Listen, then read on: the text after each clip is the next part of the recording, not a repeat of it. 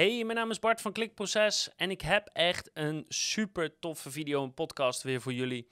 En dan gaan we het hebben over hoe lang het nou duurt voordat een blogpost zijn maximale SEO-verkeer bereikt als je niet linkbeeld op die post, maar al wel een site hebt die gewoon wat algemene autoriteit heeft. Dus als je iets publiceert, je doet niks aan linkbuilding, hoe lang duurt het dan voordat hij zijn maximale verkeer bereikt?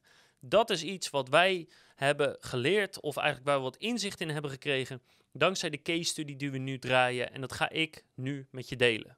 Welkom bij Klikproces met informatie voor betere rankings, meer bezoekers en een hogere omzet. Elke werkdag praktisch advies voor meer organische groei via SEO, CRO, YouTube en Voice. Mocht je niet op de hoogte zijn van de case study die we nu draaien, zal ik het even kort toelichten. We hebben een hele tijd geleden, een paar jaar geleden, voor 800 euro een behoorlijk goed domein gekocht. En op dat domein zijn we nu een nieuwe site aan het maken. En we houden elke maand bij hoe we groeien in verkeer en in verdiensten, et cetera. Dus we zijn nu in maand 4 van de, van de case study. We zijn in januari begonnen. Ehm, en ik zal even linken naar al die verschillende updates van die, van die case studies. Ehm, en daar zijn we mee bezig. Uh, we hebben daar dus een oud domein voor gekocht. Dus uh, ik zal de, de stats nog even doorgeven.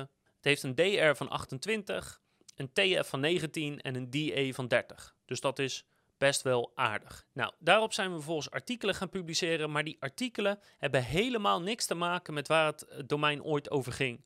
Dus het is niet dat we een oud fitnessdomein hebben gekocht en dat we nu fitnessartikelen publiceren.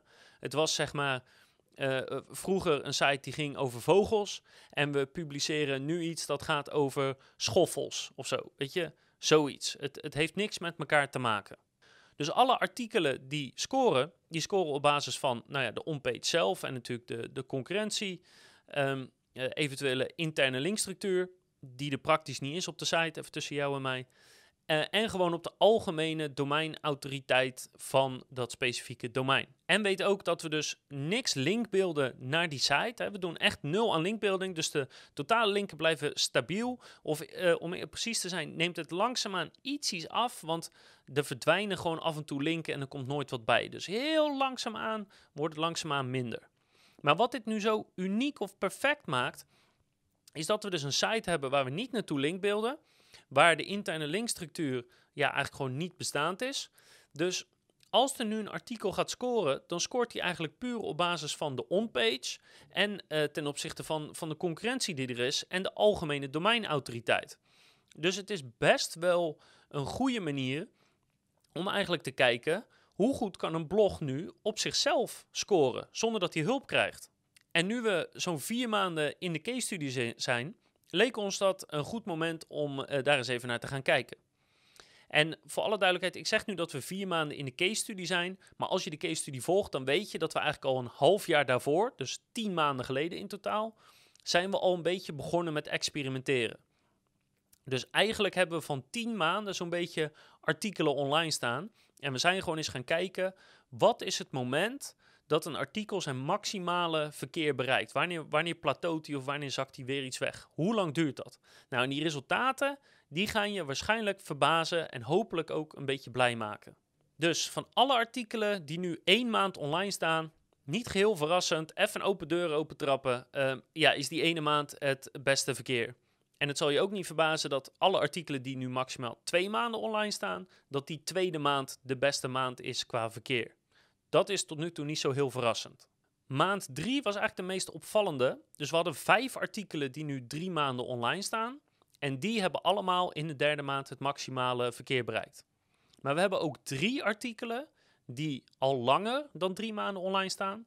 En die hebben dus in de derde maand bereikten ze zo'n beetje hun piek. In de derde maand hadden ze het maximale verkeer binnen.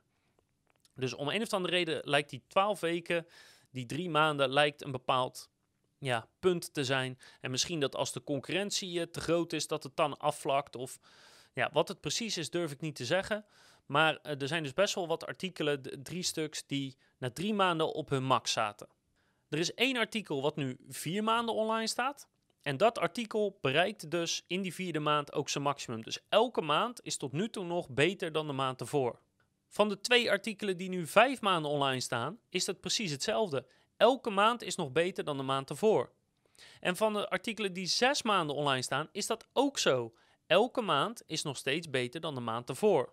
En van alle artikelen die nu zeven maanden online staan, en dat is eigenlijk min of meer het maximale wat we tot nu toe hebben gemeten, is van al die artikelen, of in elk geval van drie artikelen, van drie hele belangrijke, is nog steeds elke maand beter dan de maand ervoor. Dus dat zijn artikelen die hebben we zeven maanden geleden gemaakt.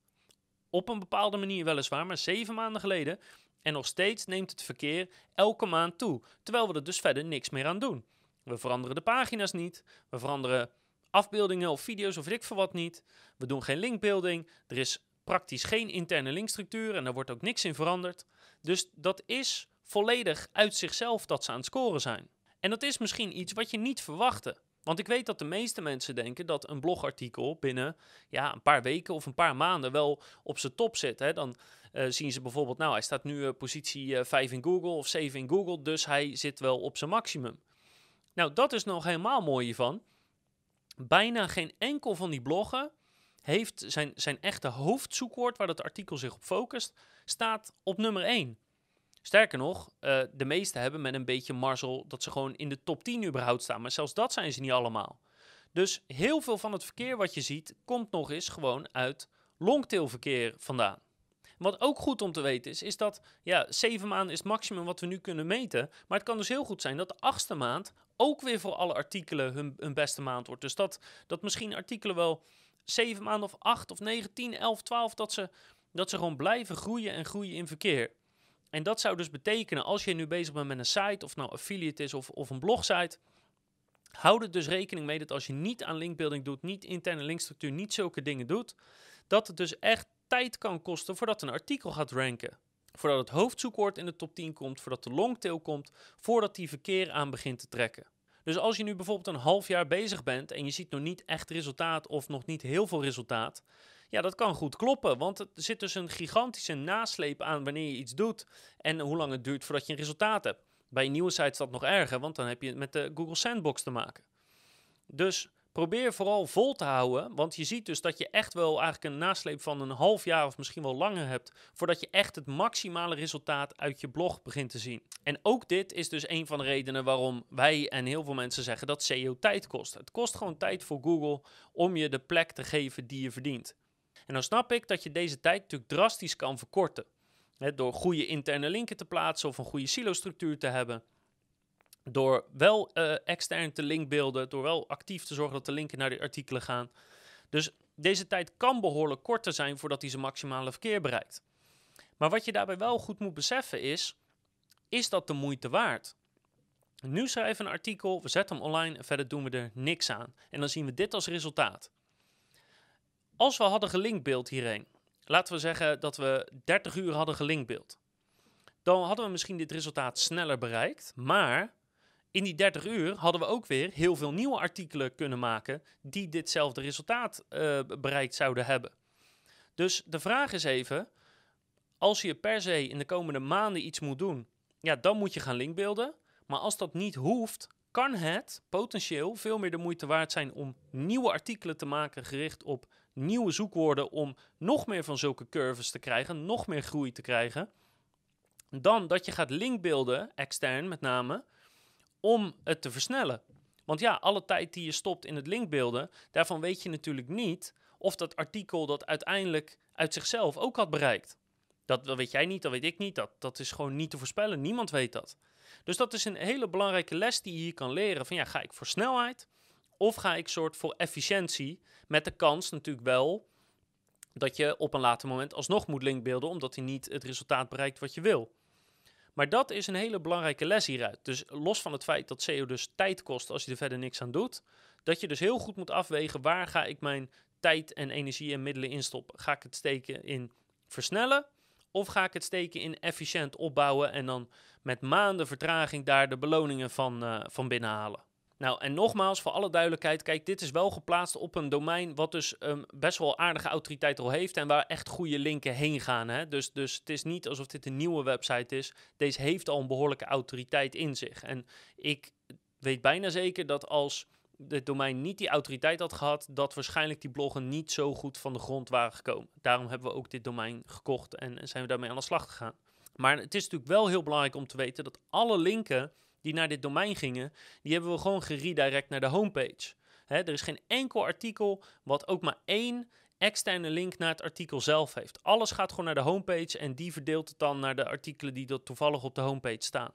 Dus dat is echt belangrijk om te weten. Dus aan de ene kant geeft het een soort de kracht van linkbuilding weer, maar aan de andere kant haalt het de kracht van linkbuilding ook een beetje onderuit als je geduld hebt. Dus als je benieuwd bent hoe lang het wel niet kan duren voordat je blog een beetje bereik krijgt, dan heb je nu het antwoord. Zeven maanden kan het zeker duren. En ik, ik geef misschien over een half jaar nog wel weer een update als er nog meer artikelen zijn, nog meer tijd verstreken is. Want dan zien we misschien nog betere resultaten. Ik hoop dat je er wat aan hebt. Ik hoop dat het je misschien uh, aanzet tot nadenken en tot inspiratie. En misschien wel belangrijke strategische beslissingen maakt. Van hey, wacht even, gaat het gewoon als ik nu een blog maak een jaar duren voordat ik het maximale resultaat heb? Ja, dag, dat is niet de bedoeling. Hup, we gaan linkbeelden erop om dat te versnellen. Dat kan een goede conclusie zijn. Kan ook andersom zijn, joh, we gaan helemaal niet linkbeelden. En we gaan eerst eens even kijken wanneer zo'n artikel zijn maximale verkeer binnenhaalt. En al duurt dat een jaar, duurt dat een jaar, hè, als we maar efficiënt werken. Kan ook. Hoe dan ook, die beslissing is in jou. Ik hoor het graag als je hier wat aan hebt gehad. Heb je nog vragen of iets anders? Laat het even weten. En zo niet, dan hoop ik dat je de volgende keer weer kijkt, luistert of leest. Want dan heb ik nog veel meer van deze toffe, originele onderzoeken die we doen met onze eigen testwebsites. En natuurlijk nog veel meer info over conversieoptimalisatie, YouTube en voice.